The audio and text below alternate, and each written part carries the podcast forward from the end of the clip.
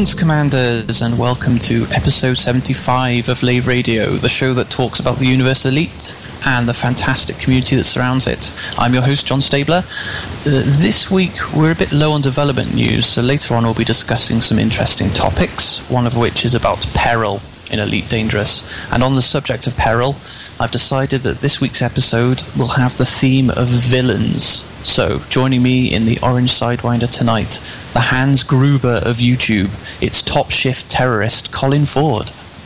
Good, good evening. I feel quite good being called a top shift terrorist all of a sudden. you- Well, I'm I'm glad you like that one.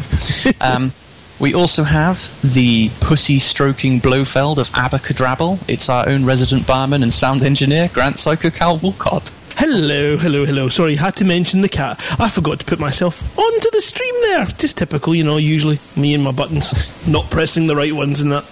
hello, everyone. I'm here. Always professional, always professional. Um, the Darth Vader of audio drama. It's Lave Station's entertainment officer, Chris Jarvis. Hello. Although I have to confess, when you started the other intro with pussy stroking, I just assumed you were coming to me. I, th- I, I thought, well, I thought Blofeld, and for some reason I thought Grant. I don't know. Sadly, Alan Stroud's not with us because otherwise I was going to have him as Biff Tannen, not not the young one, but the really old and grumpy one from Back to the Future too. Yeah. So, sorry about that. think, that. McFly, think. So just to let you know, if you want, you can join us Lave. We're hanging out. Uh, hang on, are we hanging out at Lave Station? Is anybody in Lave Station? I am in live on the Xbox version. Right. Ah, okay. Right. All right. So uh, if you've got, if you own an Xbox, then you're in luck. If you don't, sorry. Um, I don't even have my joystick set up, and I'm so I completely away. forgot. Terrible. So um, hopefully everybody's going to be in the uh, the chat room anyway on QuakeNet. There's no point anyone joining the group Fozza tonight, but yeah, if you go to the IRC chat channel, it's hash lave dash radio on QuakeNet, and you can access that through the Lave Radio webpage. If you fancy tweeting us, uh, you can tweet us at Lave Radio. We've already put a request out for some questions on the topics we'll be discussing later, so we should get to them shortly. So it's that time in the show where I ask people what they've been up to because we all lead such interesting lives. Colin, what have you been doing? I've got back from holiday, a very nice holiday in the Algarve. I've come back almost tanned. You know, that kind of Scottish skin tone which says you're not as blue as you used to be. and had two quite nice surprises. One, the builder had finished my uh, our back garden, so we now have a very nice back garden, including a Mos Eisley looking pizza oven. And this mysterious joystick turned out of nowhere and almost caused a major domestic. I'm not going to mention any names, but it's very gratefully received, even though it caused quite a few moments of unexpected tension. Oh, w- was she disapp- was she disappointed with the joystick? Um, uh, I don't know how to answer that one, to be honest. Okay. But yes, uh, X52 Pro arrived in the door by a very nice Amazon man, and I was very confused because I'd never ordered it, and I thought I'd, I, I, something had happened. Oh. But it was very gratefully received, considering my X55 is no longer with us. Oh dear. Okay then, um, Chris Jarvis, what have you been doing? I have been mostly trying to get my head around putting stuff together for a Kickstarter for the Chaos Reborn audio dramas, which we'll be getting on with hopefully soon. But it's, I mean, if anyone's listening has ever kind of put a Kickstarter together, you, you suddenly realise actually how complicated these things are to work out. I've also been, oh, Colin, you'll approve of this. I purchased for myself the Alien vs. Predator tabletop board game. Oh, right. So I have been spending many evenings this week painting miniatures because it has a bewildering number of miniatures inside it. So uh, yeah, that's been good. I've, I've learned have some new stuff. It's You been have to give me some tips on how to paint uh, little models next. Oh no, no, don't, don't, yeah, no, don't, don't rely on me. But yeah, I was no, going to say, surely it's just like painting big models, but you know, smaller. yeah, quite. Yeah, okay, let's go with that. Just use a smaller brush. Yeah, that's my tip anyway. Um, okay, Grant, what's been going on? Well, it's actually been. I don't know. You know, it's one of those weeks where you, you just seem to be constantly doing stuff, but at the end of the week, you can't quite put your finger on what you've actually achieved. we've been working solidly on the Hutton Orbital content. Obviously, Abracadabra, which uh, I managed to win last week, which has been such a, a long time.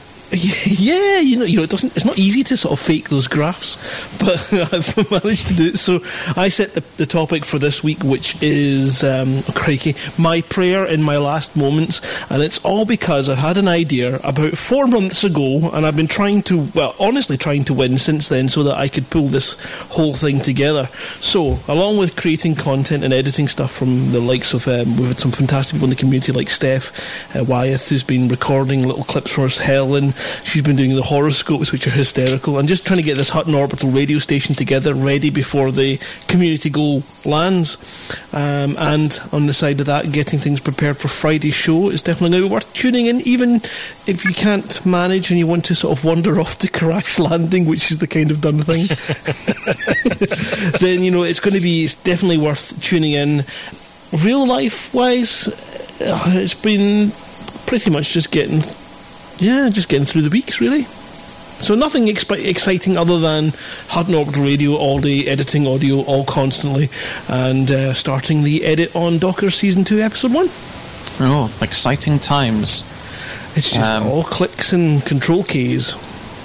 Well, yeah, I mean, as far as what I've been doing this week, me and Alan Stroud, we interviewed Julian Gollop for a second Lave Radio interview and it's uh, about Chaos Reborn, and it was really interesting. But of course, I'm editing it, um, and that has taken forever.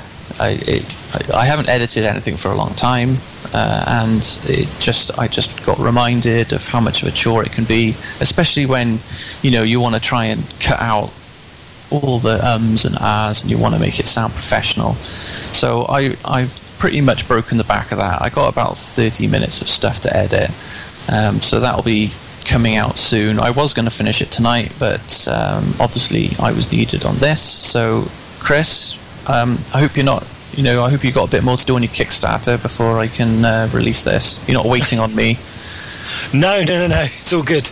Okay, I don't feel so bad if you know if you were like saying I'm I'm ready to press the Kickstarter button as soon as this podcast is done, then I'd feel terrible. In fact, I'd leave now. no, I need to. Uh, there's a whole bunch of stuff that, that needs to happen before that, so don't worry too much. Okay, all right, so I'll do it tomorrow night. Fantastic. Right. okay, does somebody want to take? I, am trying to save myself for the discussion topics because I know I'm going to have a lot to say about it, and I don't want my voice to be, you know, I don't want everyone just thinking, God, John's just talked all night tonight on the podcast. So, does somebody want to take us through the development news? Right. Well, we've got two major bits of, of news this week. Obviously, the, the, the latest development news is about 1.4, and that is due out in beta next week, or the week which is the 31st, starting the 31st rather. So normally when these things happen, we get a beta release sometime on a Thursday, Thursday night, and everyone goes mental. Um, it does look like there's a whole load of extra congratulations on it for everybody for stopping this Cerberus plague, which um, is being used as some of the story examples that Michael talks a lot on on this uh, in this newsletter. They, they have three kinds of story. There are the big story arcs, like the Imperial succession thread, uh, and it does look like he's hinted that there's going to be something similar to that in the Federation. Um, you can already see if you've been reading the Galnet, there's been a little bit of hints here and there where um, all of a sudden federal bodyguards are dying, and then they're blaming journalists for it. So you can you can see, you know, bits of storyline and plot beginning to fall into place. Uh, the second one is he discusses community goals and how they link in with uh, the major plot arcs. Uh, I mean, one of the things that I've noticed is that the Emperor's Grace has been blamed a lot for the assassination of the Emperor, yet there are three Emperor Grace community goals in progress at the moment. And, and that is a kind of uh, example of how these things begin to mesh, how one supports the other. And the third one is a bit more ad hoc. These tend to be more um, local community goals, little little bits of flavour, which always seem to affect local systems, and and they're they're working on ways which these stories can benefit other people. Uh, and you know, if you manage to follow the Galnet, it will give you hints on how to how to uh, maximize your advantage, if you like, if you know about all the ins and outs that's going on in a, in a, in a particular system. And of course, they, they did mention, of course, the unknown artifacts. The mysteries of those are about to get deeper, which these unknown artifacts are, are driving me nuts because the, the, threads for this, the, the unknown artifact, is now blisteringly big. And no one's worked it out yet. And they're all there going, mm, we know what's going to happen. We, we know what's happening. And you just have this image of Michael Brookes. And I was going to say pussy stroking there, but I think that, that might be a bit too much. But you know what I mean. Yeah, the, the old Blofeld. The old Moustache twiddling. Yeah, moustache. That is a better analogy. Otherwise, you might. I'll, I'll, be honest. It's a much better mental image as well. yes, I know. I, I, just wish I hadn't mentioned that right now. But then again, and then finally CQC for the PC. Yes. Well, let's see. I've got lots of things to say about CQC, but um, I think I'll wait that until someone asks me. well, like, what so have you got to say about CQC? yeah, tell us. Tell us more. Where is it? I'm on the Xbox. I've been on the Xbox every day since I came back, and I've not managed to pop a match yet. Um, unfortunately, I think I was I was talking about this last week as well when we were talking about CQC coming to the PC and how awesome that is. But the concern yeah. I have is, and, and, it might be down to the technical, you know, the technical side of getting an update done on the Xbox. But it does seem that there's no love and no urgency to solve problems on the Xbox version, as far as I can see. You know, I couldn't get into CQC on the Xbox three weeks ago. I can't get in the CQC today. It just sits and tells me match matchmaking doesn't work. Now, mm. I mean, I, am quite a dedicated player. You know, I, will forgive Frontier a hell of a lot before I, I spit the dummy out. You know, but but this is that, that that kind of experience is a is a turn off. It's a complete turn off. So, hello, I'm Elite. I want to see the CQC. It looks amazing. I've seen it all at Gamescom, and I'm going to run home. I'm going to download this. Can't get a match. Yep, I completely agree. We don't know what's causing it though. That, You know, is it just us? Is it just you and me? Is it I've got you know gold membership, but I can't work out why I can't get a single match at all. Yeah, um, uh, same same thing as you. Um, gold membership. I think what we're seeing here in the difference between what Frontier can do on the PC version and what Frontier are restricted to on the Xbox version, because in Alpha Three uh, we had this problem with the spinning sidewinder, and one weekend later it was fixed and we were back in. However, on the Xbox, for every single release, it's still got to go through this process, approval process. So even if they fix it, they've probably still got to go through the approval process all over again just to put it live. And oh, that must be an absolute ball ache. It is, but it's, it's, it's quite a concern. Um, I'm just going in and having a look at the yeah, bored and agitated. The forum is sort of a new experience talking about it. I mean, most of the, the actual game of the, the gameplay of Elite is, is beautiful. It's it's for a PC player. Uh, me playing a game of this nature on an Xbox is rare. And in mm. fact, you know, the console for me is a tool mostly, and for silly games, and every sort of serious game I would play on the PC. And that is not to dumb down the console, but it's to, more to do with the fact that I have easier access to my PC than I do to the console because it's attached to the sort of household television. So you can't get on very well. So if you want a game that you want to progress in, you play it on the PC, and that way it's easier. So just ease of access, and I've absolutely loved the difference in the feel. It's a different experience to jump onto Elite on the Xbox. It's it feels as big, but the the controls give you a totally different experience. It's just you know it's not unpleasant. It's, it's challenging, and I think I think that's why it's more it, it reignites your interest levels because you've got to try and develop new skills. You've got to try and find your abilities again, and then you start getting brave and get walloped. But I, came into the forums to try and see is there a massive thread saying we cannot get into CQC, and I don't see one. Hmm. So yeah, I noticed that because I was there thinking, well, hang on a second. I mean, I've been away for two weeks. I come back, try for about four days in a row to try and get into CQC with no luck. And if this had been the PC version, we would have had by now a massive thread and probably a song Oh yeah, definitely. I've just found I've just found a thread right now. This is oh, okay. I shouldn't really. Oh, well, no, it's fine. It's the forums, isn't it? So, it's the basic question: is is CQC down because this person cannot get any matches? And the next, the very first reply is, "No one plays it, to my knowledge." oh, jeez. now that would explain it, but then it gets into kind of like you know, the, there seems to be an issue with the matchmaker. So, Yeah. But there's no sort of official sort of answers to this at all. Well, you know what the problem is. You know, the ultimate matchmaker, Cilla Black, she died, and so she's not running the show. then it's just not going to happen. I can't believe you went there. What is it too soon? I don't know. Is she is she still? Has she actually gone into her grave yet? I don't, I don't know. Yeah, yeah, they- they- All right. she's, she's fair game now. Like Maggie All right. Thatcher. Once you're six foot under, that's it. You're fair game. Right. Okay. I'll bear that one in Well, mind. hold on a minute then. That, that, that means John was out of order bringing up my cat. it's not six foot under yet. Well, you haven't stuffed it, have you, and, and put it on the on the mantelpiece or something? No, not at all. No, no. Just bring it up. No, he's fine. Um, he's uh, he was he was cremated, so I just have we haven't we've got plans for his ashes, but we haven't gone through them yet. So you'll need to wait for your cat jokes until I let you know. Okay. Well, it's a bit late for that. We've already done that at the top of the show, so uh, but I won't. I won't do any more. Okay, Chris Jarvis, you back?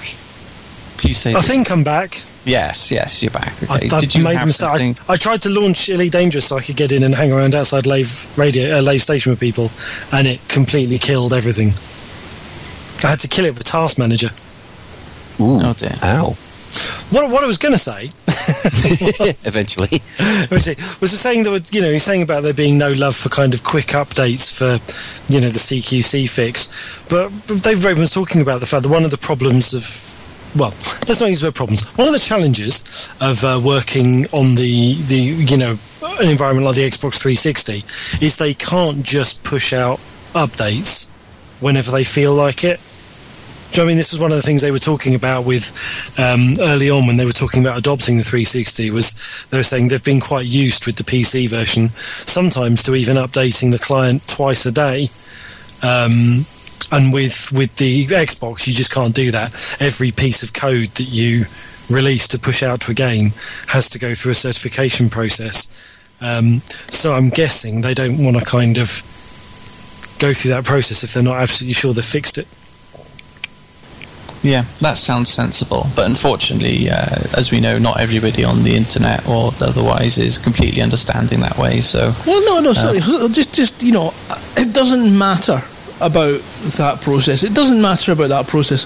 Three to four weeks of a part of the game, a beta that doesn't function, is beyond any kind of excuse like that. That's that's going to you're losing people. That's as simple as it is. You are shedding people every time they log in. How many times will somebody log into this and try it before they just walk away? Once, twice. It's currently on, you know, at the sort of reduced price. Okay, they paid for the full game, and you know you might have the majority of people, but you've got a function here that you oh, we created the Xbox version for to show it off, to give it that exclusivity, and how exclusive CQC is because nobody can play it. That's the most exclusive new feature I have ever heard of. Exclusive to Xbox, a game part you can't play. Now. So, in my opinion, it's a priority for that to be fixed on the Xbox, and we're getting closer and closer to the point where it's going to be pushed out on the PC. And sure, maybe it's going to be a little bit easier with the matchmaking on PC, but your confidence is affected by this non-functioning part of this Xbox game. So it's you know, all one you're you're pissing off all the Xboxers. Yeah, they might be excited about the fact that they've got this wonderful elite game uh, and elite dangerous universe and to fly around with and do the exploration and get really really deep into it. But there's going to be a majority of it that watched it on these streams and saw that CQC and thought that's for me, that's what I want to play. And they go and they get the game and they spend the money, they download it, and then they spend what a week you know, you can expect a bug on the first day of release, which is fine. You know, you, you, see that all the time, and you can't get into GTA Online. And within a week, it's resolved to a degree, and they're working on it, and you're getting better and better access. But without a single matchmaking, and it was slow when it was working. To Oh, get yeah. a match. You know, five to ten minutes before you got a, a match up, and then once you got in, it was awesome. It was everything you could possibly want from that kind of fast action, awesome shooting players flying around. You're almost dead before you realise what you're doing. You know, it was that kind of fast paced brilliance. And if you can't it- get in, it's useless. It's, it's just it's damaging the experience of Elite for these Xbox players and people who are keen on that kind of PvP. It was there. It was promoted. This thing, you know, and buy the Xbox version, you'll get access to the CQC. Well, you'll be able to click in the button. And what's the communication from Frontier been, uh, sort of on on this particular issue? particularly quiet, I have to say. They say they know about the issue, they're looking into it, and that's, I think, the, the most we've got. Um, there's not been any mention of it in any of the development notes or anything like that. And I think the worst, the, the worst thing about this is that if it hadn't been as good as it had, I probably wouldn't have been bothered. but because it was so brilliant, uh, the you, you, were there thinking, right, I'll, I'm going to give this a little bit of a, a go. I'm, go, I'm going to wait until it's it's ready, and then all of a sudden, when you're you're looking at this this mat, well, waiting for match symbol for 20 minutes, and you go, right, no, that's not going to work. Is there any point trying again? And then 10 minutes later, you go, well, I'll just give it a go. You'll never try it. And then by the end of the night, you're thinking, I just wasted my night just watching a waiting for match thing. Why do I do these things? Mm, mm. There is an issue, isn't there, over there? Over, you know, there are there are people that think that if you if you don't have anything to communicate, if you haven't solved the problem, or if you haven't come to a conclusion or a decision, that actually no communication is required. Whereas actually, the, the sort of the reverse is true. That if you if you haven't solved the bugs, if you haven't made the decisions, if you if you haven't got information to share, that's that's actually the time when you need to be communicating with people and saying on a regular basis, look, we really you know we really do know about this. We're doing this, that, and the other, and it does it. It's quite it's quite often the case with Frontier that you just don't hear anything from them at all until they feel they've got something tangible to share. And until they've got something tangible to share, they just, you know, there's absolutely no, you know, there's no communication from them. Mm-hmm. Well, the, you know, the, the thing that they should be doing is disable the feature for the current time because the, the issue you're going to have is an Xbox player comes home, fires up the Xbox, jumps on and wants to play the game. You know?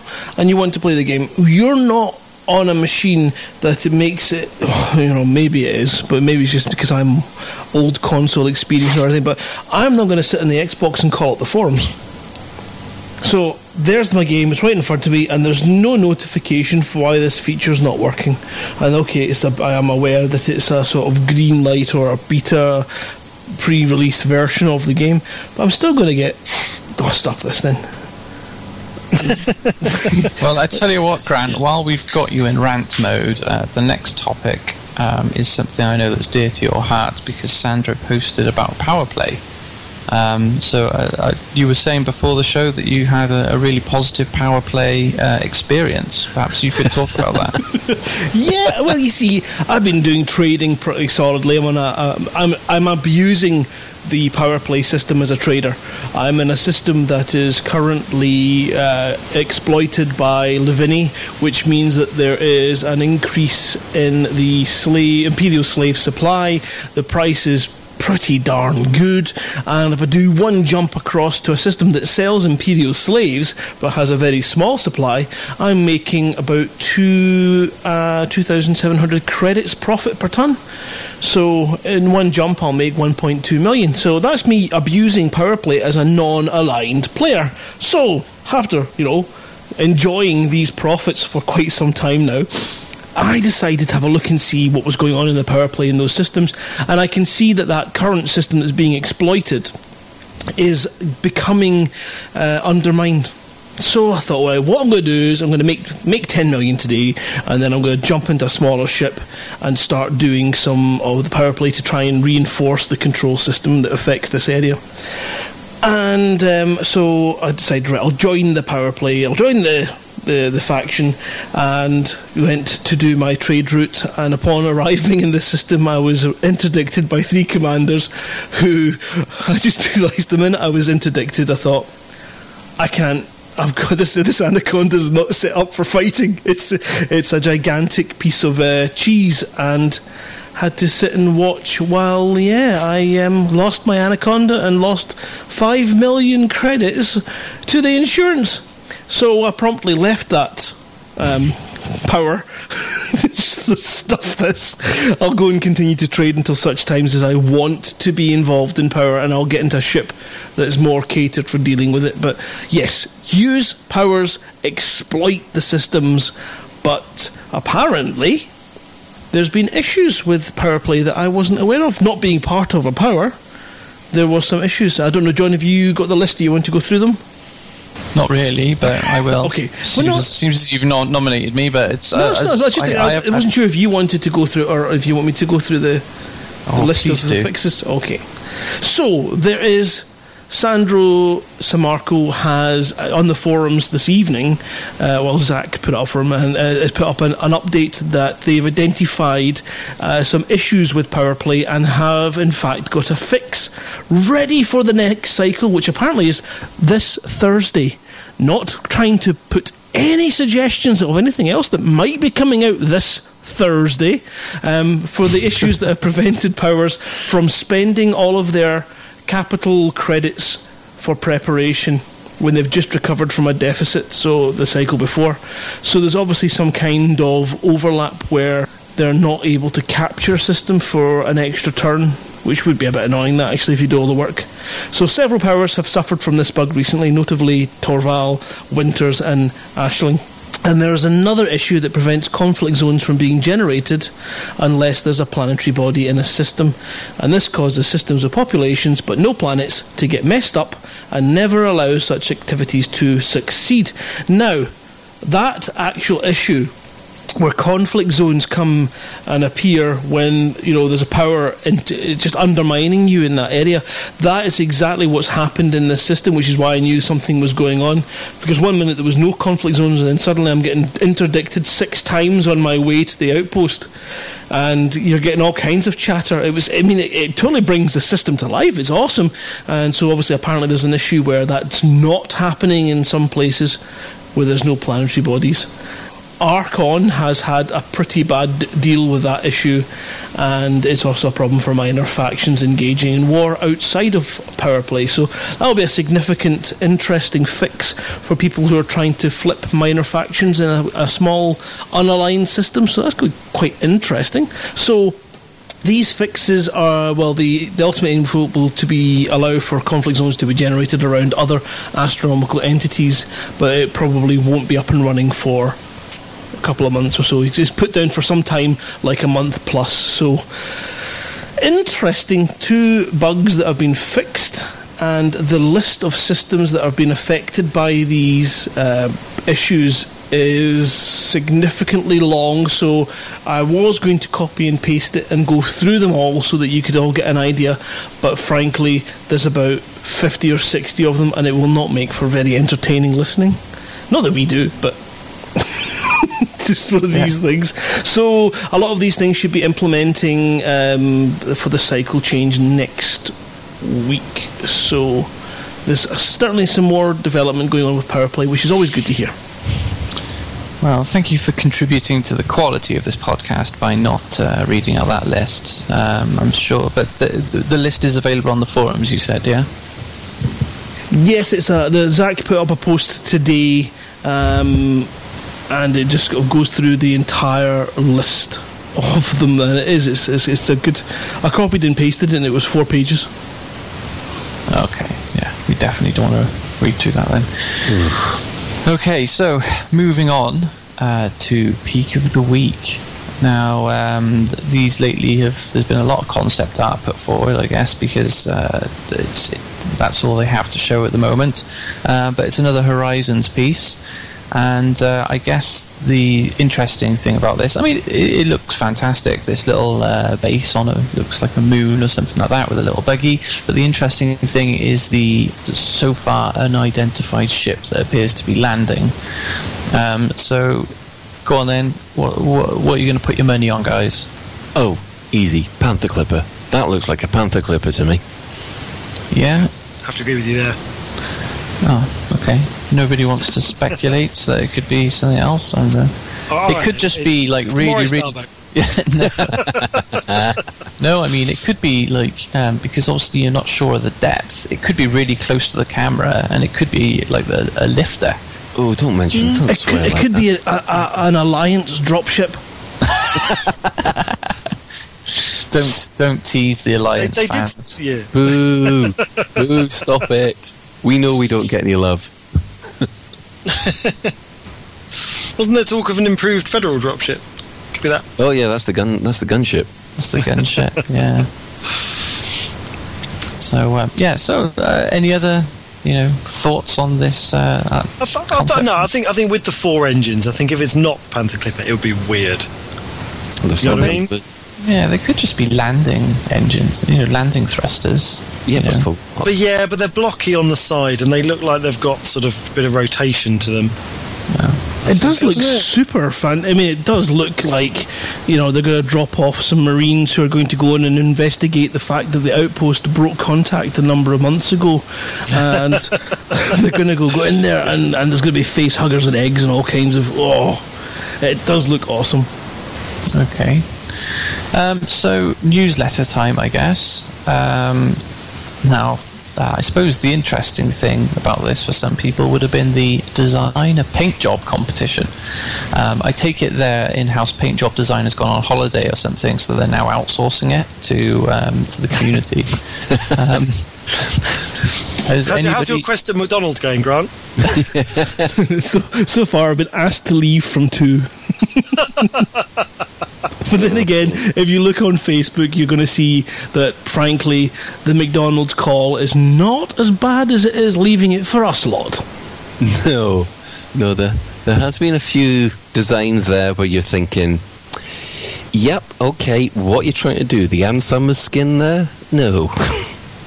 Ann Summers? What, how, what made it Ann You'll have to ask Mr. Vigo. I no, think. well, it's, it's Mad Dog. Mad Dog had designed one. Dog. That's, there's a, it's an anaconda with quite a lot of pink.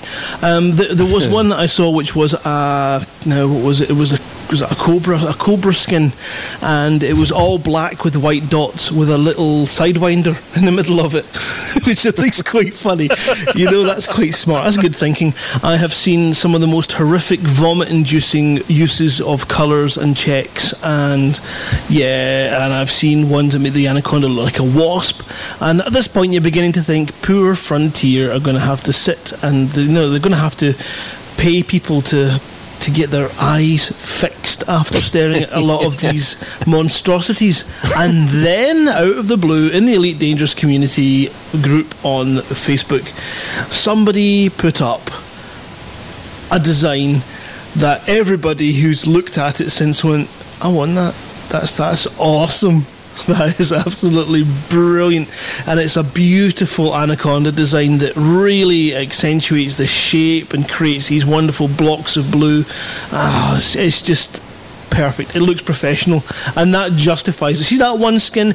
That justifies the whole lot. All the pairs of pants, all the naked, all the peas and the bum bums and the peepees on the backs of Oh, ships no. are justified by that one amazing skin. Okay, so you've already picked your winner then, I guess. Yes. Okay, fine. fine. Um, okay, apparently there's been some new weekly community goals. I haven't done it. I haven't done a community goal ever. Even when they first came out, I think that they were like so far away from me. I didn't even bother traveling to it. But is this something any of you guys have done? oh, I love doing community goals when I when I can. Okay. Um, yeah, um, there's something about a community goal that really attracts a lot of the, well, not I won't say nutters, but, but it does uh, um, bring together a lot more players than you normally see, and that's quite good because then you start seeing uh, banter and uh, and uh, some some proper uh, role playing, if you like, if, when you're out there, because uh, people start um, saying, "Right, I am going to pirate you because basically you're not. We're we're trying to block this community goal."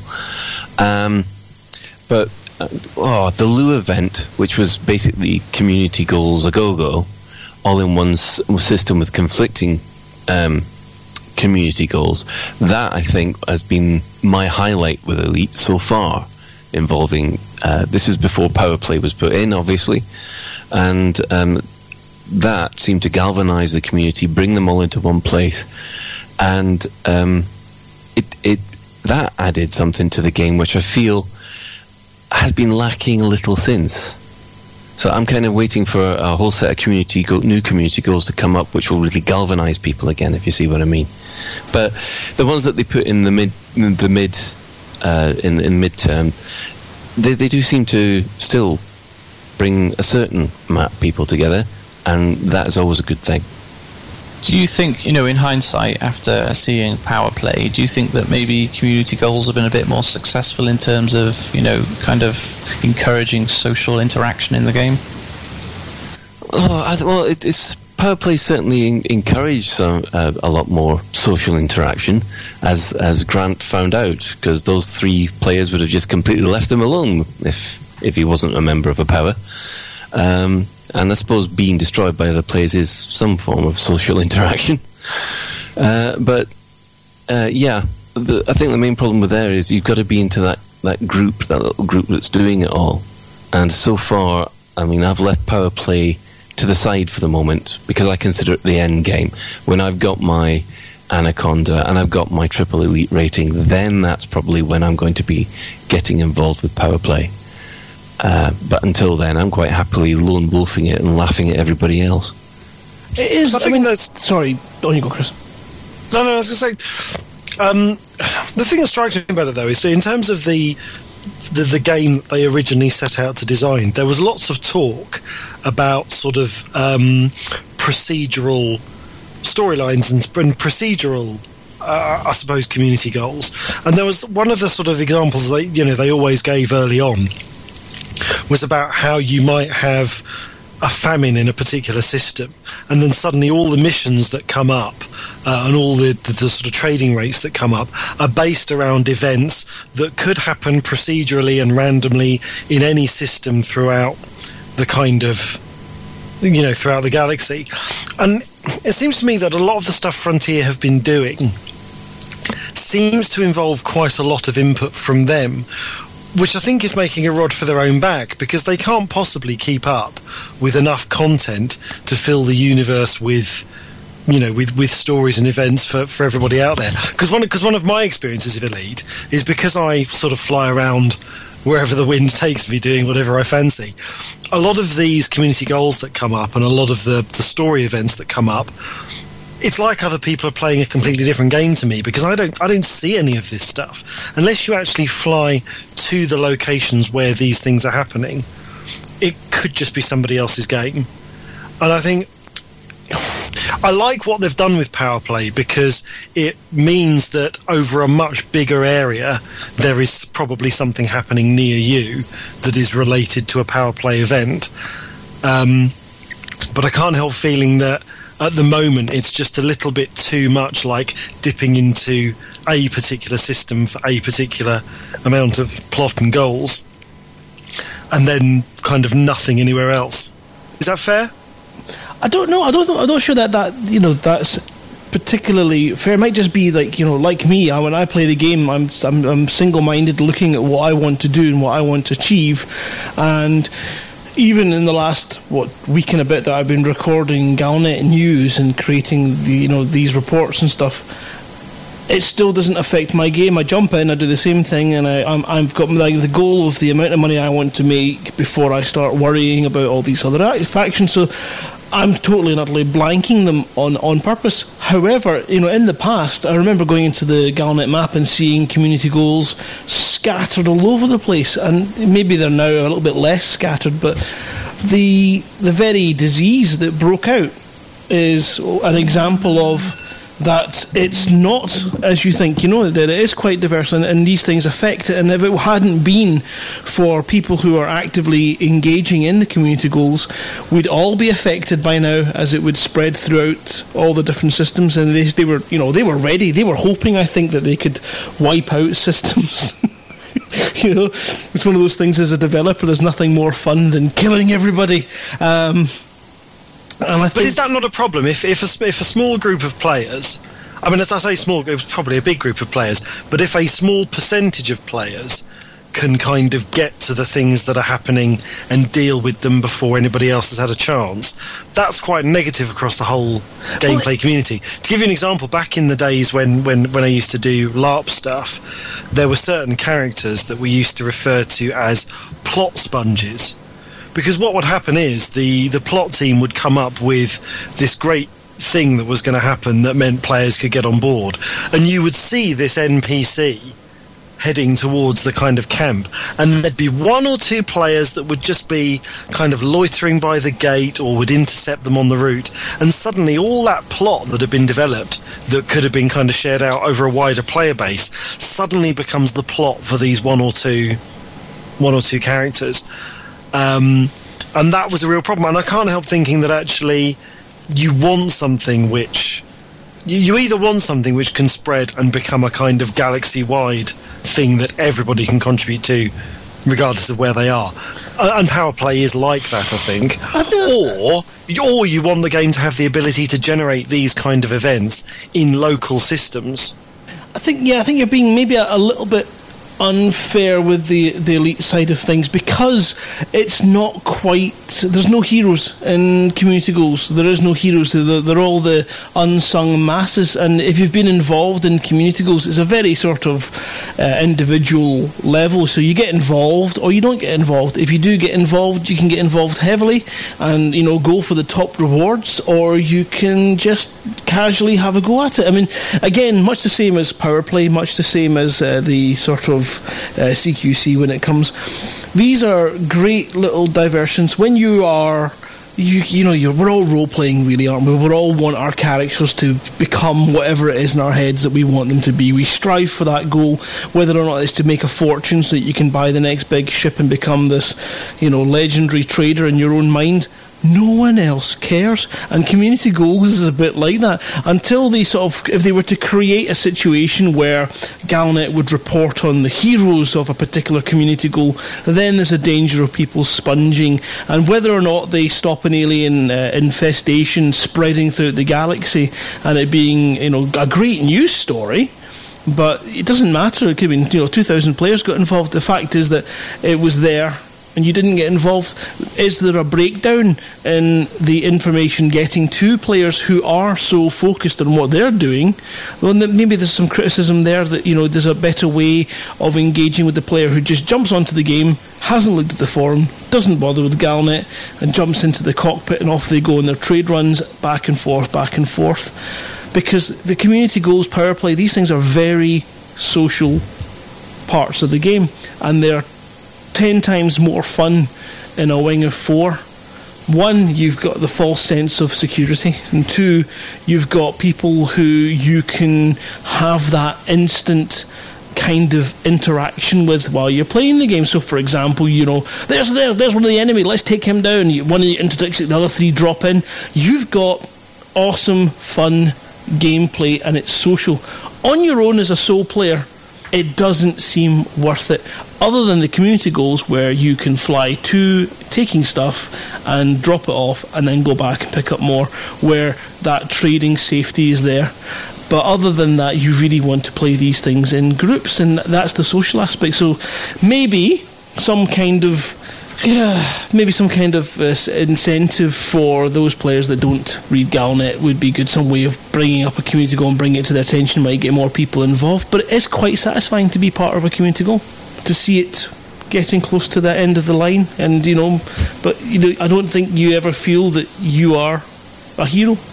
Isn't that problematic though for for a game? I mean, isn't I mean we were. excuse me, we did talk a while ago about doing a podcast about, you know, the reasons why people play games and the sorts of things people want to get from them. But if you're if you're if you don't have an opportunity to be a hero, and there isn't a lot of reward for a single player in these things, where's where's the game in that? I mean, this is going to sound really harsh, and I definitely don't think it's like this. But if you think back to the the Steam um, summer sale game, which was basically just this random screen, and you sort of felt like you were one of a thousand people clicking on this icon. And eventually its health bar went down and something else happened and no one ever really understood it.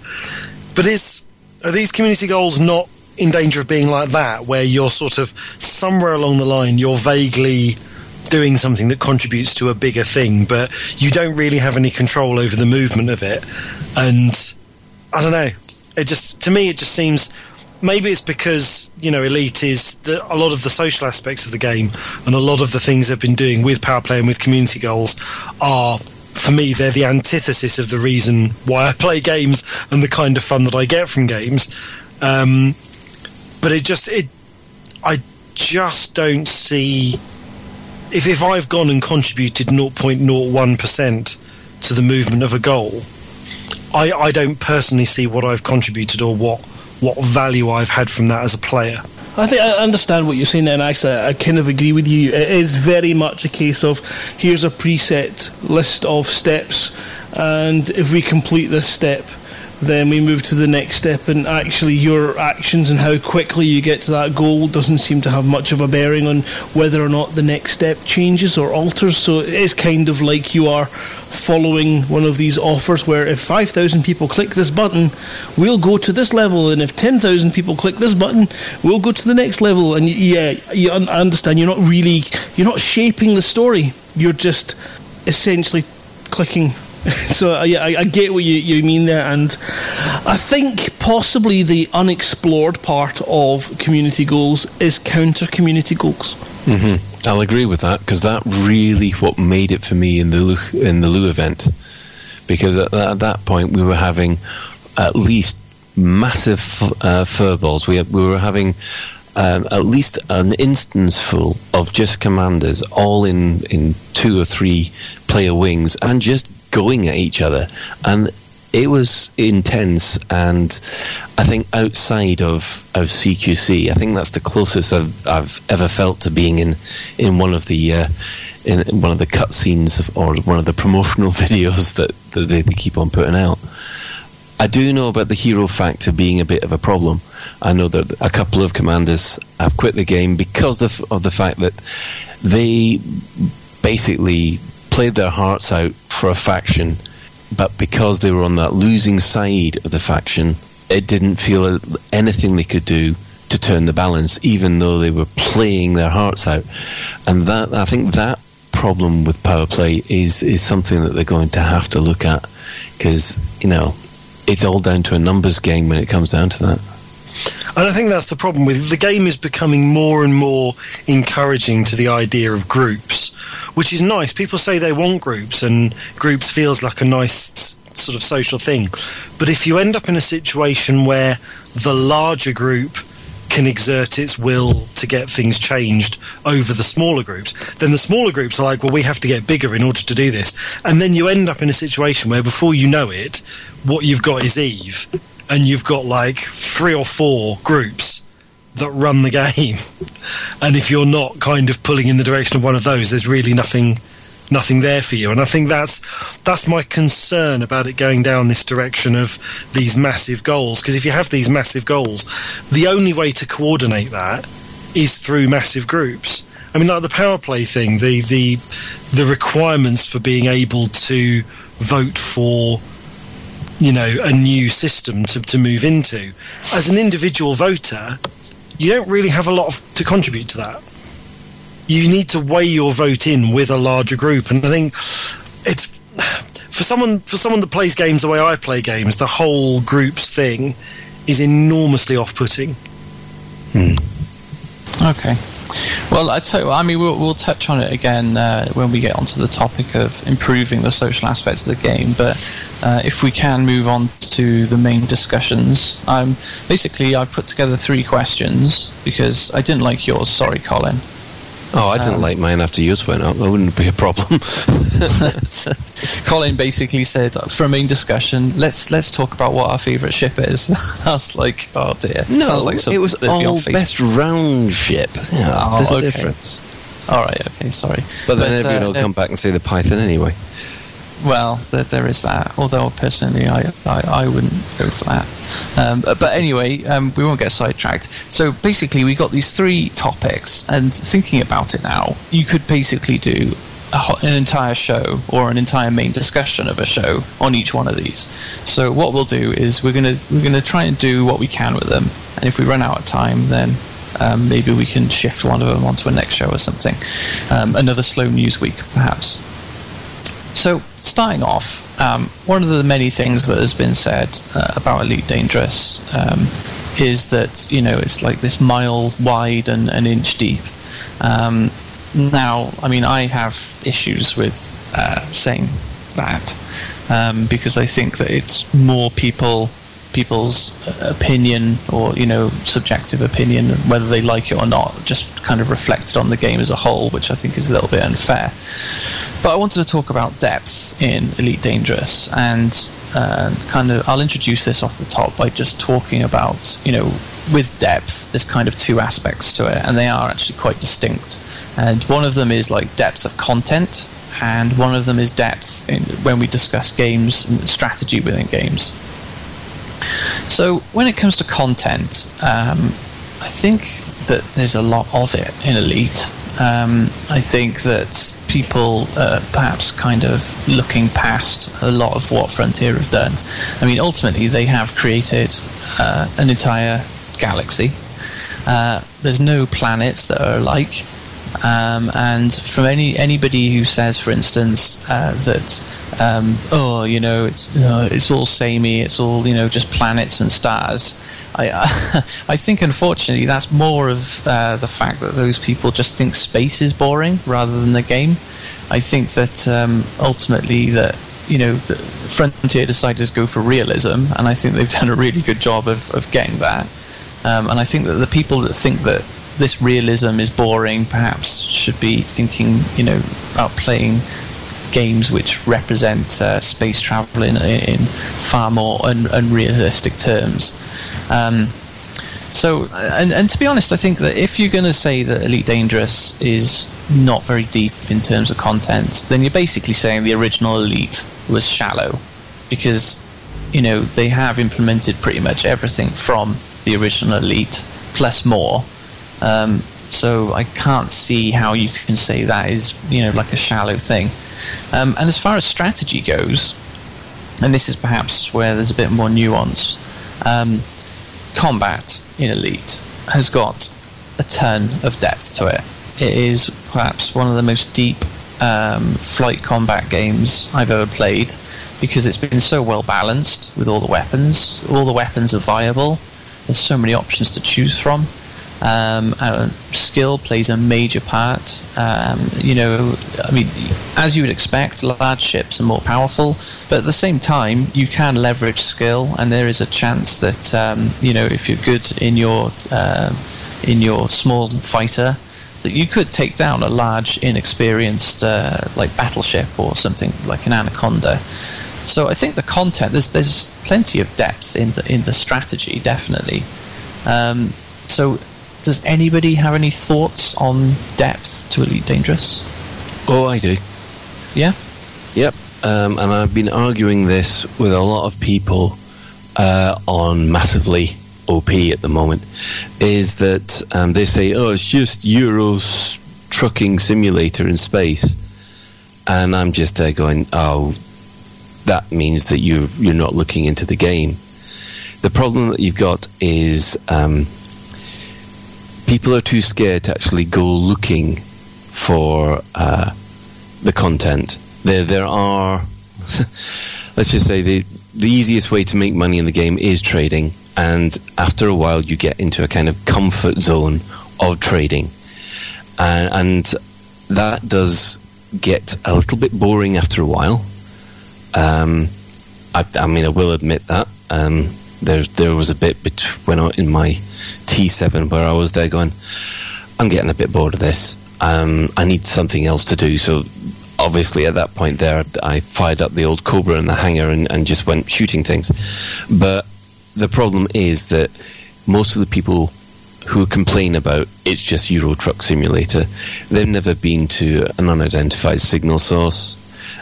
They haven't been to uh, nav points or any of the any of the uh, conflict zones, the uh, resource zones, anything, or they haven't been uh, involved in a community goal. They've just gone the back and forward, back and forward all the time. And the the main problem is that trying to persuade people is is up to you.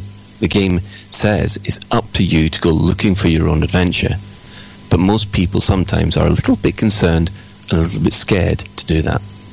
Do you not think that's a, a criticism that we could, you could raise uh, that could be resolved by kind of having, I say, people being able to filter what they're interested in from the likes of Galnet and news and updates, and even to the extent of power events. So, if, for your example, you're a player who's more interested in undermining other factions and other powers, then you could filter your news feed and you would get a little bing, there's a new update, you go to it and you can see that all these systems are now being undermined by your faction. So, you've then got the game telling you the information you're interested in. Things like if you had um, investigations or exploration events that you were interested in, then you would be able to have that ping into your inbox again, breaking your focus enough to get you the opportunity to see the depth that you're currently not seeing. Because I mean, I think there's a, a, comment on the Twitch stream that we had in a couple of minutes ago that essentially is, you know, why play this game once you've got your Anaconda? You know, what are you doing other than making credits? Is it not just a credit making game? And the answer to that question is. Yeah, it is a credit making game, and unfortunately, as in the real world, you can't do much without those credits. But you will reach a level where, I mean, when I first started playing the game, I was just kind of getting involved in all the pirate and bounty hunting and then pirating stuff, and I didn't have the funds to support it, and it inevitably led to me having to wipe my save as I was the most unpopular pilot in the universe, couldn't dock anywhere, and had no money to pay the fines. So you, you constantly get bankrupted and you lose your eight million pound asp, it's kind of sore. So the credit asp. So it's. There is tons to do in the game. It really comes down to, as a single player, is there anything that entices you in? Because if you read Galnet it's very dry and you know you're sitting there going through it and you're going right so the emperor's dead. There's been an investigation. They're looking for this reporter. And and where this would be relevant to your gameplay as a single player would be if you could go to any station and have a check and you know have a rumor mill to find out where this particular reporter had been. And if you could go out there into the universe and try and you know have some kind of way of scanning it. And when you scan that person's ship you've located them and a ping goes out and you move that story on. Then that's a bit more relevant and it's more interesting as a player. But at the current minute you've got to read through all these things that don't have a direct impact on your ability to be involved in that story that don't have an impact on your gameplay so to speak. And then once you get through that you might find that there's a mention of an unidentified artifact and follow those clues.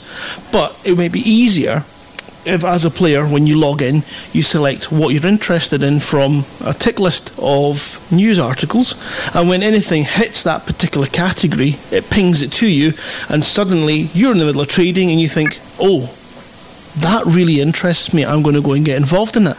And then what you're doing is you're saying hello there's all this depth over here. If you would just wade a little bit further out of your comfort zone. Come on, down here a bit towards the deep end, and suddenly the universe is alive and people have got reasons to get involved. Do you think maybe some of this is to do with just the nature of the game? It is quite different to a lot of modern games. Because um, what you're trying to describe there is, in, in, effect, kind of leading players or spoon feeding them the kind of, you know, this is what's going on over here you know something which modern games does do very well. I mean, they're, they're very focused, and it's all about the player experience. It's Whereas, not spoon feeding. It's not spoon feeding. It's, it's about cherry picking as a player. You, it's not the game telling you what you you know that you should get involved in. It's you telling the game, "I'm interested in this kind of stuff." When any of this kind of happens, can you can we filter that out a little bit and, and let me know so that I don't miss it? Because you know, there's a lot of times when you log in and you say, for example, you've not been on for two months, and you log in and there's your inbox full, full of all your filtered stuff that you've missed. Suddenly, you know, you've got that incentive to, to log in more frequently. It's, it's a, an encouragement to play more than a, a hand-holding exercise. Sorry, I, was say, I think there's a distinction though between the kind of the spoon feeding of games where you're where you're drip fed a series of content you know, in order to sort of take you down an, uh, a road. But it's there's a there's an element of drawing attention to where the information is in the game. One of the comments I've had on Facebook actually is saying that one of the things he'd like to see is, and we've talked a bit about this, is having an in cockpit news feed that kind of alerts you to things that are going on. And I think originally the unidentified signal sources were, were going to be something like that. The idea is you'd be flying around minding your own business and suddenly you'd hear a transmission from somewhere and maybe you'd go and investigate it. And unfortunately the way that's been implemented has actually been the kind of the wrong way round. You you go out searching for unidentified signal sources because you're trying to complete a mission and you know that the things that complete the mission are in those.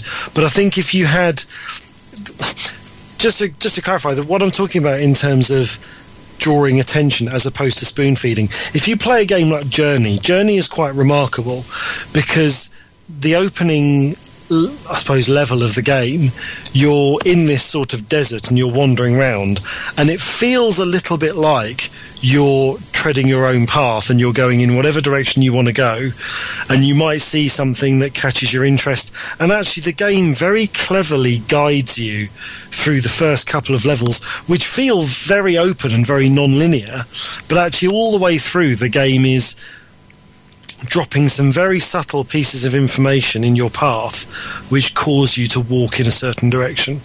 And it's, it's masterfully done, absolutely masterfully. And I think something like Elite, you need the ability of saying, yes, it's a huge universe and you can go wherever you want, but uh, oh, look, there's this thing here and there's this thing there. And there should be a way of where players are in a rut of drawing them out of that rut and saying, you know, fine, you're flying between A and B, shipping cargo back and forth, but just look over here at this thing. This thing here is interesting. And once you start doing that, you then start opening up the game to people. You're opening up the content that they haven't yet seen. It's like I was saying, you know, I, I do my own thing and I don't really pay attention to what's going on with community goals or groups or plot or any of those things. But actually, if there was something um, popped up in my feed on my ship, or if I was flying along and suddenly I hear a transmission from someone and it's a, a diplomat saying, Help, we're trying to get to this planet and we're being attacked by raiders, can you fight them off? That's a very different kind of kind of emergent mission. And I think again, I think the problem with this is is if you have a game where there are no heroes, you can't have that kind of interesting content because interesting content only happens to someone once. It's like the whole thing where they've tried to do online MMOs setting kind of superhero environments. You, if, if everybody's a superhero, then nobody's a superhero. And it's the same problem with, with Elite is that because you've got an environment where all the events that happen have to happen to the entire player base, what's really happening is nothing's really happening to anybody. And that's where I come back to this thing where what I'd really like to see is is locally generated kind of emergent storylines with missions that come out of that in local systems. And that's where, I mean, Frontier know that they're going to lose the content battle with this game because the universe they've created is so huge and you can't fill the universe with content that you've created by hand. It's just not possible. Um, so, I mean, without you know, going down the road of like very specific solutions, you think that it's it would be better instead of people searching through the having to search through the bulletin board to find something interesting to do. You think they should focus on, you know, just prompting you while you're flying around and giving you opportunities that way. The bulletin board could be done better. I mean, the bulletin board in Frontier was excellent because what the bulletin board came with was an implication of character. There was a suggestion that there was somebody behind it that was that was hiring you to do to do this job. Whereas they've actually made the thing a little bit clinical in in Elite. It's literally just a, the, you know the mission board at the moment is kind of like a tick list. But I think that I think there's benefit to both. I think sometimes there is benefit in saying you're in the middle of doing that. Why don't you come and look at this thing over here? And as a player, you can ignore those cues and carry on doing your own thing. You know that's absolutely fine. But I think if you don't if you don't break into people's gameplay, they're not necessarily going to find the great content that you know is in the game.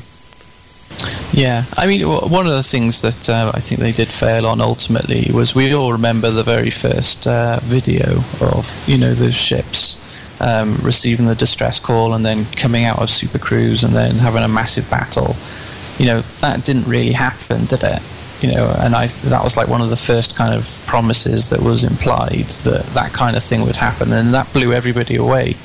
But ultimately, that doesn't happen, does it? It's it's it's all having to you know, fly towards a, um, you know, uh, an unidentified signal source, you know, wait until you slow down and then go into it. So that sense of urgency doesn't seem to happen, you know, um, dynamically. Yeah, I mean that's the thing. I think it's, but going back to the you know the original point, which was, was around content. I think, I mean, Colin was saying that you know Elite Dangerous isn't just kind of Euro Truck Simulator, but in a sense, for me, the thing that's great about Elite Dangerous is it is the best space flight simulation there is. And actually, you know, I in, in years gone by, I got a lot of fun out of playing flight simulators. So if all Elite does really well is that gameplay loop of taking off, flying to another system, and exploring and landing, Elite does that very well. And I think, you know, in a sense, what you were saying is true. If, if, if what you wanted was a kind of updated Elite, you sort of have that. You know, Elite Dangerous does everything that the original Elite did. But it's just, I think, in terms of the the, the, sort of content argument, I just go back to the fact that you know they started with procedural generation, and now they're trying to follow that up with manually crafted injections of content, and I, I think that's I think that's going to give them false returns. I don't think they're going to get the best out of that. They'd be better going back to their kind of procedural stuff and looking at how they can make interesting things happen all over the universe. Well, there's one thing because obviously a lot of people, whenever you talk about depth in the game, the first thing that tends to spring to mind is you've got 400 billion blooming star systems. How how bloody deep do you need it to be? But as someone is again, we've got some points coming up in the Twitch chat, which is are you know quite interesting. Some of them are telling us stop being apologists and get on with the issues. Uh, so we're maybe not being critical enough for some people out there, but one of the points has been raised here is right. So we've got this massive, massive universe, and you can explore for exploration's sake, but why? When you bring that exploration data back to a particular faction, if there's a community goal, there's a reason to go there. If it's a particular system, you might be, you know, trying to boost their experience and their power and that and their influence in their system. Uh, but other than that, there's no you know, it'd be awesome if you had a number of people coming back from these distant systems with information on them, and as a result, you know, you've been able to find yourself being named as the discoverer of it, which is quite cool, and that can only be done once. But it doesn't have any bearing in the game as yet. No, so you don't see Federation news found an Earth like in the blah blah blah blah blah system. We are now sending a, a party of exploration and colonists to start that build. Do you remember if we had the discussions previously in the DDF about the fact that stations would be under construction and pilots would be required to bring raw materials? That's not happened yet, and that's a wonderful driver and a reason to be involved in exploration to find suitable sites for it. Obviously, when it comes to the, the Empire, they don't give a crap. Crikey, if the, if the planet's populated, let's just, you know, blast it to smithereens and uh, use one of these fantastic terraforming devices to get it ready for our liking. You know, a little bit warmer. Too, those those those pesky federals, they just like that temperature far too low. We want it a bit warmer. So terraform them. But you know, if you if you understand what I mean, there's a reason then for I'm an Imperial and therefore I've been given a list of circumstances to find out there in the universe. And if I can find those and come back, then they'll send out you know another recon team or a colonist team, and it would give that sense of shaping the universe. And you know that that's that's I think possibly something that was discussed. I mean, there were so many things that were discussed way back in the DDF that plans that just haven't appeared as yet or have appeared in some kind of diet light version. Um, and these things were all the stuff that we were all excited about. If you can remember the DDF and all those wonderful theme, you know, those threads that were about thousands of pages long, the people going, "Yeah, yeah, but we need to do this," and "Oh no, I don't want to do that. I wanted to do this," and no, no consensus reached. And I think that is the issue. You know, one person's definition of depth is another person's definition of boredom. Yeah, I mean, I mean, I was going to go back to that DDF thing. I mean, ultimately, they had some really grand plans, um, and it was a really ambitious project by the sounds of it. You know, they they did want to do everything procedurally, but they wanted, you know, everything from, uh, you know, the missions to. Um, but just just basically they wanted to have this hands-off approach. They wanted to create something that just grew on its own, and it was um, it was dynamic and it was engaging with the players. But ultimately, um, it didn't come to pass. So now they, they, they're kind of caught in this middle ground where they're having to put content in themselves and they're trying to create game mechanics on top. But ultimately, do you think that maybe you know the original Elite philosophy, which was ultimately a single-player game and was you out creating your own adventure, do you think there's like a kind of incompatibility between that and a multiplayer game where everybody is trying to feel that they're getting something out of the game? Well, I think it's all down to your perception, really. Uh, when I was involved in going back again to the Lugh event, I mean, I felt like an absolute boss doing um, half the stuff that I was doing. Um, it it was still contributing to the goal, but okay, I didn't have a, a big celebration presentation at the end with a medal or anything daft like that, but I, I felt uh, that I'd made not only a good contribution, but I, I felt that I'd, I'd uh, an absolute hero doing some of the things that I was doing. Um, there was an achievement to driving off a capital ship, even though I had a lot of other people helping me do it. But if you got the final shot in, you thought, yes, I've just put that that torpedo down the trench, and and you did feel you know you had done something significant. I think at the moment, I think the community goals. Uh, I think they're they're counting against those kind of feelings, and I think it's something that uh, they they might have to look at in the future. Okay, I'm looking at the time. Do we we wrap up at ten, don't we? Well, normally it's actually ten thirty, Oh. but it was supposed to be a short show tonight. See, See, some, someone made the mistake. Someone made the mistake of saying there's a slow news week, so it'll be a shorter podcast. And if you remember, that was always a guarantee of the most epically long podcast we ever record. And it's funny you should mention that because not only um, as we've been on air, there, there has been um, some uh, development announcements as well while we've been uh, just about an hour or so before we came out about how to set up uh, taking in applications for your your own minor faction. That's on the uh, that's on the new, the uh, the forums at the moment. If you want to look.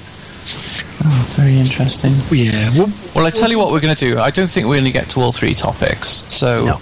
guys, are we going to discuss peril, or are we going to discuss the social aspects of the game? Because we kind, you before the main discussion, you were really talking about the social aspects. So, do you want to expand on that, or do you do you think that uh, peril is the topic? I think I think we've I think we have covered a lot of social stuff, but we've covered it in terms of maybe some of the maybe some of the negative ways about where it currently works. It'd be worth having to think about and having a look at some people's comments on what could maybe be done to make the social aspects of the game better. Yeah, I mean, uh, the, the reason I thought of this uh, topic originally was that I think, and this really feeds into something you guys have been saying tonight about local events. Mm. Now, for me, power play is it's kind of it's, it's this kind of really high level gameplay where you're basically you're picking a side and you're you're contributing and you're working, but you're it's almost like you're a worker bee but I don't get.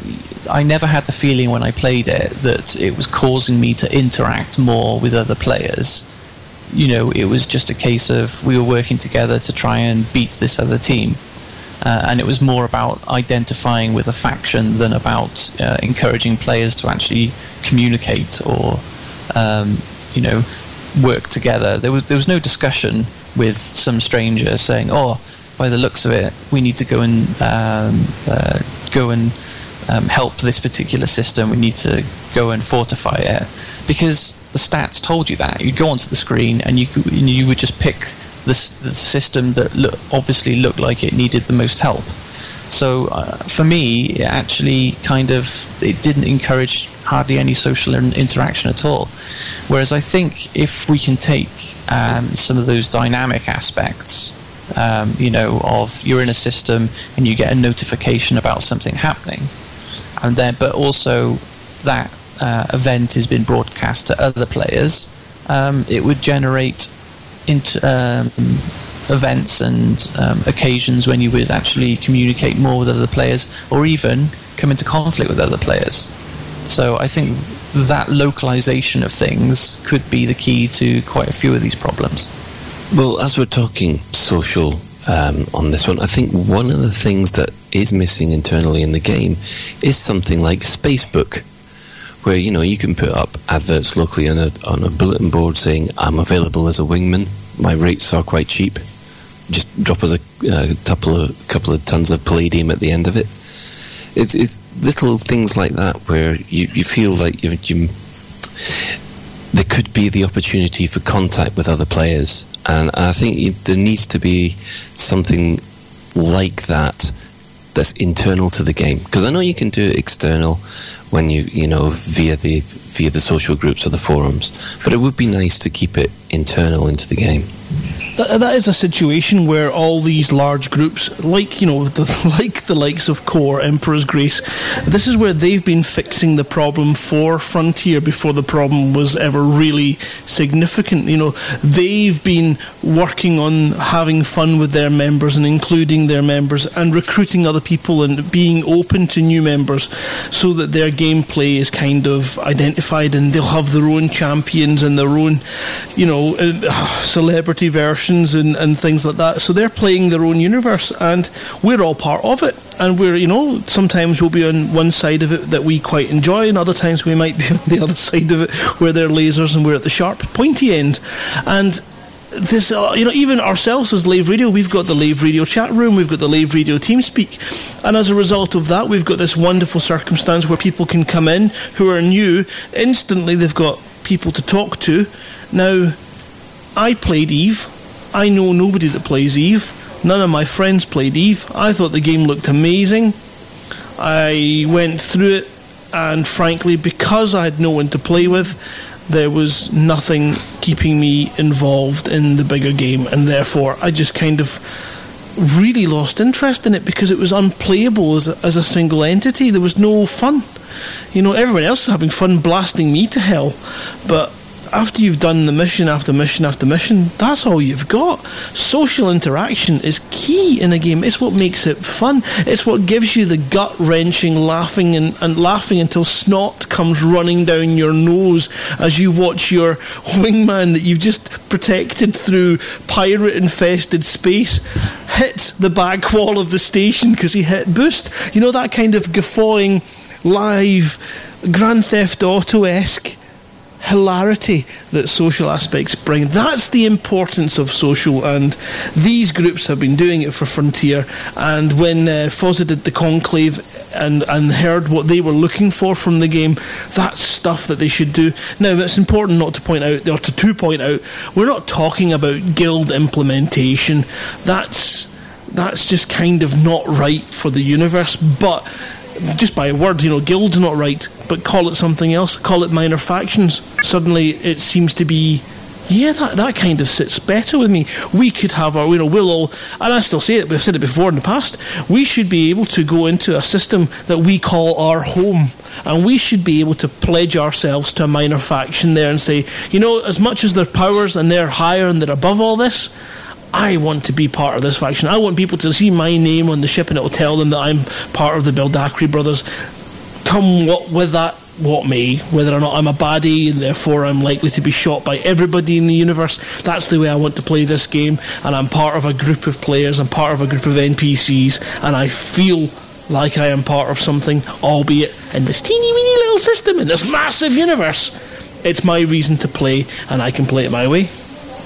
Yeah, I, Colin Reed on the Facebook uh, made. Uh, you just talked about guilds. He actually said, you know, why not have them? They don't necessarily need to be the fully fleshed out ones that we've seen in MMOs. You know, with guild banks and you know shared uh, talents and things like that. But you know, just the fact that you can have your own group and you can give yourself like a tag that will appear and you can identify as your own group because um, I don't know. Do you think maybe it's been a bit of a failure that people have? You know, some people have definitely taken on these these these various factions, and they've you know made uh, a real role play of you know being a part of the faction. But I think when it comes to games, people love stuff like uh, guild tags and things like that. It's just a small token, but at the same time, it can give people an identity. So I definitely think that would help. Um, and just some of the other small ideas are things like um, space uh, station chat rooms. You know, could you imagine how great it would be if you went to Hutton Orbital and there was a chat room? There'd be loads of people just docked talking there. Um, I think it's it's just some small social features which plenty of other games have got right uh, and have implemented, um, which could fit quite nicely into the game as it exists. Okay, what else? Does anybody else have anything to say on social features? Well, I mean, I'm, I think I'm, having sorry. Uh, you know, you're no. talking. So I'm talking about chat rooms and stations and bars situation. Obviously, space bars are something that, when we get out of the cockpit, will be critical. But again, all these things are so far away. What can we get in game now to address the fact that people are turning to third party external chat rooms in order to coordinate and have the fun and meet up with pals. We could do something. I mean, the disconnect between the game and the forum is, is a slight issue as well because you've got this wealth of information sitting in the forum that when you're playing the game, you could be oblivious to it existing. Incidentally, if you have not been to the Frontier Forum, it's, front, it's forums.frontier.co.uk. Register and get in there. There's a wealth of information. Just in case you're listening to this and you haven't been to the forums, they exist. They tell you lots of information. A lot of things are advertised there. And of course, you've got the EliteDangerous.com website where it has all the community information and things too that can be vital in giving you an idea of a community goal that you might want to get involved in. But frankly, there is a definite difficult situation for a new player joining the game to know how to find a group that matches what they want to do. Some group in their own time zone can be a big difference as well. I'll pass over to you, Chris. No, no. What I was going to suggest was that in terms of improving the, it, for me, it's not just about improving the kind of social or communication side of the game. It's about meaningful interactions with other players. I mean, there is a nice thing that you can kind of go into a game and chat. And I used to have some buddies on on you know PlayStation Network that sometimes we'd meet up in a game and basically just use the game as a chat room. Um, but I think the problem is so, like I've said previously, I'm I'm almost entirely playing in solo these days because most of my interactions with other players were actually quite negative and were stopping me from enjoying the game. Um, and one of the things that I would have improved it for me is I was in a situation where I was trying to get some credits and, and get my combat rank up in a um, in a what are they called? Um, combat zone thing. And there was another player in there that was in a massively op ship um, for that combat zone. And basically every time i came in to try and to try and do it he kind of drove me out. So i thought okay this is a you know this is a multiplayer game. I'll go and find a multiplayer solution to this. So i was flying around and i was trying to find other people who were online who could help me with this situation. Now, I appreciate we've had some comments come in, you know, on the kind of social things, and there are some people that were saying that what they would like in the the kind of galaxy map is um, not just to see people who are currently online and in the same gameplay as you. You kind of want to see people who are offline or in a different environment than you. I, for me, I don't see how that works what you need is the ability to say, I've got the situation, I need help with this. So I'm going to put out a job, I'm going to put out a beacon that says, here's an amount of money I'm offering, or even like this particular guy. Um, you know, if he had a bounty on him, there's some way of kind of saying, I've seen this ship, this is the bounty on it. Who wants to come and kind of help me help me deal with this player. And then that would be kind of broadcast out from your location. And all kinds of players that are, you know, in the kind of immediate systems around you should see that pop up and have the choice of do I want to travel to this neighbouring system and help out this person who I may not know, but actually we can have this kind of random multiplayer encounter and we can have a meaningful co-op experience of going and dealing with this particular thing. But instead what happens is you you sort of limp your way back to a station for for repairs. There's two or three people in local chat so i put out a thing saying who wants to help me come and deal with this? And all you know all you kind of get is nah how much? Nah not really interested kind of thing. And those aren't those aren't meaningful multiplayer uh, sort of social encounters. You need to develop the game in such a way that it drives players to contribute to something together. But I think on, I know we've talked about the community goals, and that's a way of getting like a load of people together. But it's the difference between playing something like Battlefield, where you've got like 40 people on a server all kind of piling in the same direction, to something like Left 4 Dead, which is designed very specifically as a kind of four player experience. And that was my real hope. When, when the Wings update came out and the Wings were limited to Wings of four, my that, that gave me a huge amount of hope for the multiplayer because I felt like the social interactions and the multiplayer interactions that the game was going to offer were going to be geared around these small scale interactions and people working together. And I don't think it's about friends lists and I don't think it's about people you know. Because going back to Journey, the thing's interesting about that is it's a multiplayer game, but the person that you join up with in multiplayer is a stranger there's no chat and you don't even get their PlayStation username until the game is over. And then the game says, by the way, this is the person that you've been playing with for the last couple of hours. Um, and I think that that level of interaction where you're actually finding someone that has a common goal to you and doing it together is is a much more powerful and much more rewarding way of playing with other people online than just this kind of slightly dry process that's there at the moment. Missions for wings would be, you know, a, a, good way of, of tackling. But I think you're you're absolutely bang on. If you could send out some kind of beacon saying, "I'm taking on this mission uh, that, uh, that's for a wing of recommended of four," um, you know, who wants to join me at a local station, but it broadcasts to, you know, maybe 15 light years across, so that people in those areas get that broadcast. Obviously, there's always a danger of it being used as spam. So you know, it might be a case of when you are selecting that mission, the option is to broadcast for support so that the game does it rather than the player. rather than it getting messy. And then those people can then do it and it'll join them to your wing so that when they arrive at that station to fly out with you, they're already in your instance or preference. I think that some of the uh, interesting stuff that's missing as well is being able to send out distress beacons that other players can pick up. You know, setting your trap as a pirate. I'm a poor little man in my sidewinder and I'm sitting here and I'm all broken and you know, you set the trap, and then comes that person going, right, you need some help. What do you need? And you know, then suddenly in come two anacondas and a, and a vulture, and the trap is sprung.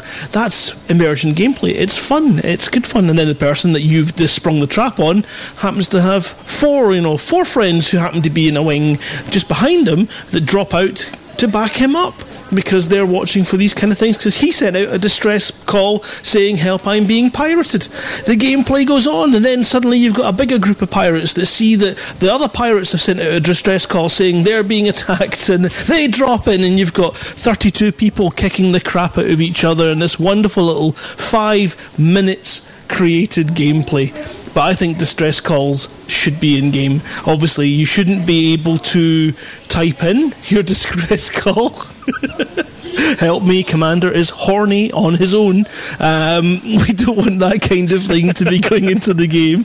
But, you know, to be able to sort of select different ones, like I'm being attacked, I'm out of fuel, so that you can sit. And I, I know it sounds ridiculous to say this, but some of the most amazing gameplay is going to be sitting unable to do anything because your ship is damaged, waiting in the hope that somebody's going to come and get you.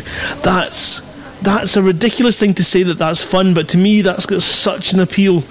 You know, people will sit and watch paint dry and find it entertaining. And, and I think, you know, obviously there's something wrong with me if I think, you know, just sitting there drifting in space with my distress beacon going out, waiting and waiting and waiting, and then you get that bing back that says someone has received your distress call, and they they send you a message. I'm on my way to come and help you, and you can go, yes, that's exciting, and that's that's quite good, and that person's going to become a very good friend, aren't they? Yeah, I mean, what you're all describing here is basically the, the looking for group function that's in, bo- in most MMOs. You know, this is the thing where you, you're, you're flying around and you say you are needing some help with a particular task. That's in most uh, MMOs when you, you're going to raid a dungeon or you're going, you're going to do a, a Star Wars flashpoint. They've got to work out a way to put that in to Elite in, in a way that, that works and that's uh, that's the, that's going to be the challenge. And I think everybody agrees it kind of needs that kind of functionality. I mean, someone's pointed out that the design of the current interface on um, Elite Dangerous doesn't help in the sense that your social interaction with players is kind of pushed away to a little window up in the top left. And it's a little window that you have to kind of select and focus on and tab through different screens in order to kind of see the stuff that's coming in. So it doesn't you know again it's one of these things that maybe just a change to the interface would actually make a huge difference. Yeah, so I think ultimately it's it's basically a kind of switch of focus from uh, multiplayer as this grand game of risk that they currently kind of have to this localized um, situational you know find a mission and recruit people or you're out in space somewhere and there's a distress call and people get involved.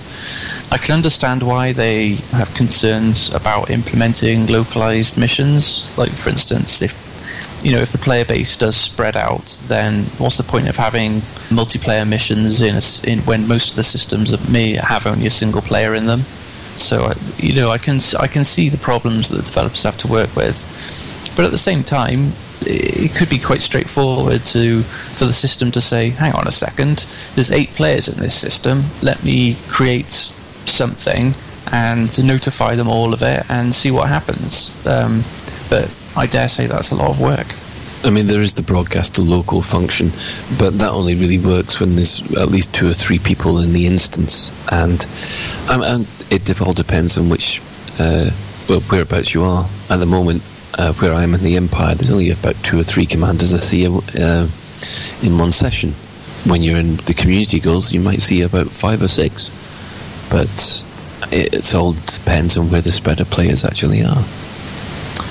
That's something that the, the Twitch streams and you know Karash and Mad Dog and Resri and oh Craig, who am I going to forget? Kate Click. That's the kind. Fiery Toad. Fiery Toad, yes. Well, you know what? We're, we can not name you all. Sorry. Sorry, because I'm going to forget. I'm going to forget some of you, and I'm really, really sorry. But the one thing that they do is they create reasons for commanders, like we do on a, on a Tuesday night. Not that we've blooming well turned up outside Lave. I mean, I'm sitting, I'm sitting at Lave in the Xbox version with Commander Tester Rooster. We're having a wee chat while we're sitting around, and you know, he, he's um, or he or she are stating that you know they they through social interaction, through the text menu and chat menus, are able to find people to wing up with. Uh, which is maybe a different ethos than the PC version. Maybe us PC versions are all bloody antisocial so and so's who always think someone's on the take. Maybe the Xbox and the console players are much nicer and much more fun to play with than us. But the Twitch streams are creating the targets. You've got Battle for Slough. Let's go to Slough and get involved in these things. And that's being created by people external to the game and that is people blazing their own trail and encouraging other people to come and join them on those trails. The destruction derbies around stations, the the games that they're playing just for silliness in the game are they're not immersion breaking. well, they're not all immersion breaking. Some of them are just good fun that you know you might well see happening in a situation when you go down to the big long roads and you've got drag racers and the little Novas burning their engines out just for fun and kicks. You know, these destruction derbies are kind of those antisocial pilots meeting up outside the station with everyone inside going, For God's sake, can you keep it down? I'm trying to get some sleep. But it creates reasons for people to go there. So when you look at a Kate stream, you're going to see an instance full of people absolutely full of people trying to play together. There is a desire, there is a hunger for these reasons, and the community goals don't create that. Now, whether or not that's because there's no one driving that goal in a sort of real life terms place, like for example, if if uh, was to put out some kind of video of call to action, and then in game, one of the frontier staff was piloting a ship as Lavigny and creating rally points, my god, of the NPC, let's not call it an NPC, then suddenly you've got real excitement generated and people turning up.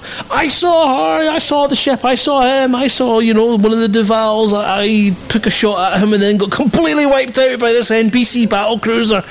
You know, suddenly there's there's something that creates that urgency and that excitement, something that just makes people want to get involved, as opposed to, well, it's four o'clock. You know, I'm going to go to my, I'm going to get some dinner at six, so I've got two hours. What shall I do? I'll run some scrap to whatever as part of that community goal and see if I can make myself some money. It's you know, it's, it's a reason to be part of something. And if these events are then you're caught up with in the in the Galnet news, and there's an opportunity just to see your name up on that page. I know we said no heroes earlier on, but that wouldn't be a case of singling out people. It would be a case of thanking the commanders who came to their aid. Thank you to those that got involved in this. Unfortunately, we got defeated, whatever. And then you've got the other side, which is thanking all those commanders that were there that got them through that, and they succeeded. These would be great ways of doing it, and on that point, I mean, the, the whole Hutton orbital community goal, that's the most worst bloody journey to make in game by choice ever. The only people that do this are sadists or people that just want to say that they've been to Hutton Orbital because the anacondas were dead cheap there. You know, liars. That's who it is. right? And so when it came to this community goal coming up and it succeeding and we're going to get this Hutton Orbital community goal, the first thing I thought was, crap we need to really drive as a community event. We need to get people excited about it in real life. We need to connect with them and create that central channel for it to be fun. And that's obviously what we've done with Hutton Orbital Radio and the website, the Facebook page, and the Twitter accounts. Is we're trying to engage and make it easy for the new player to find us and get involved and feel part of it. And that's an external person doing what Frontier could be doing and have the ability to do using their own in-game characters. You know, they're more celebrity than Psycho Cow. Absolutely, you know. Yeah.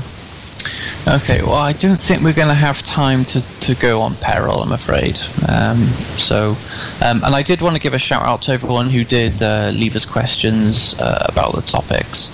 Um, I know we didn't read them out verbatim, but ultimately I think we've touched on all the topics. So thanks to Colin Reed, Philip Atherton, Honey Suit Loops, Andrew John Summersgill, Stu Barbs, Anthony Hunt, our very own Crash, Crimson State and Steve Jays. Yeah, hopefully we can actually talk about Peril on next week's show, unless there's like loads of development news or something really to get us excited. I, I do think though we should just read out Dave Hughes' tweet on the subject of Peril, which I believe on, is something like, "Dear God, please don't make the, the combat any harder."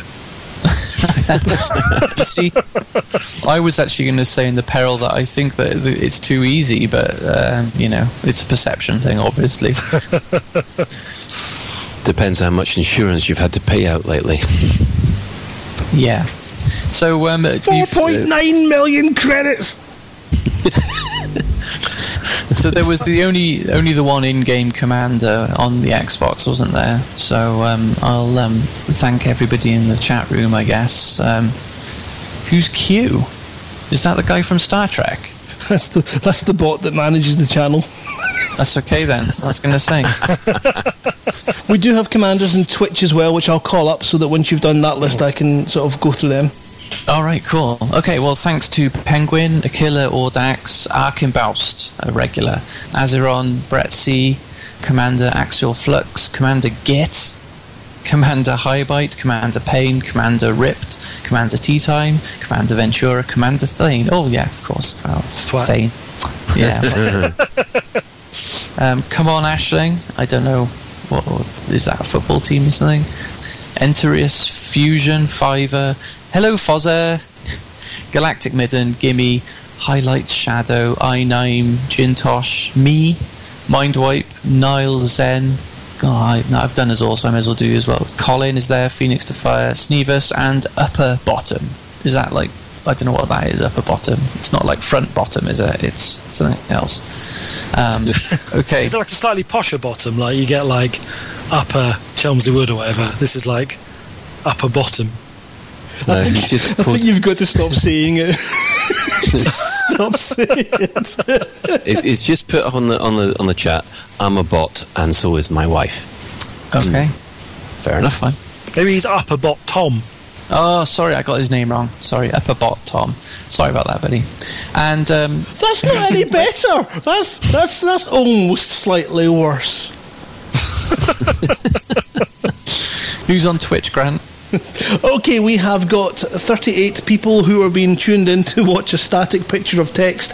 I was hoping to bring some uh, Xbox gameplay, but I've got some issues to resolve with the capture card. We have Tuplex. Aiden Abacus is there. Hello, Aiden. Our, our, Arzak. Arms Like Noodles. Hello, Noodles. Baby Powder 84. Bad Wolf 77. Balsa 607. Bandit Man 9876. Basil Debris. Bill Woolvey. CG Reynolds. Cowbeat. Chroniton, Diggerel, Diggerel, Doctor Who, Drago6777, Gimsec, Graham Atomy, or Atom, Holy Von Moley, John Osman, Mech Shadow Beast, Minion PS, Nicomac, Night Ogre 1, Oh My God Potato, Herkunad, Rich X, Sadomars, Tomo Mori, Ventec, Watche, and Zyre91. Hello, guys. Thank you for tuning in. Yes, it was a pleasure. Okay, I'm going to wrap it up. So that's it for another episode of Lave Radio. If you'd like to get in touch with the show, then you can email us info at laveradio.com. You can find us on Facebook. It's facebook.com slash Lave Radio. At Lave Radio on Twitter. You can join the Skype chat channel by adding Fozza101 to your Skype contacts. Or you can, you can join our TeamSpeak server where commanders come to hang out and chat and do all sorts of other crazy things. That's laveradio.teamspeak3.com. And as you know, if you've already tuned in live, we record live Tuesday evenings starting at 8.30 BST or GMT in the winter. And we stream out on the website laveradio.com slash live. So thank you to Grant, Colin and Chris for joining me this week. And thanks to everybody who's listened live and made the effort to come to the station. So until next time, fly safe. And if you can't do that, fly dangerous.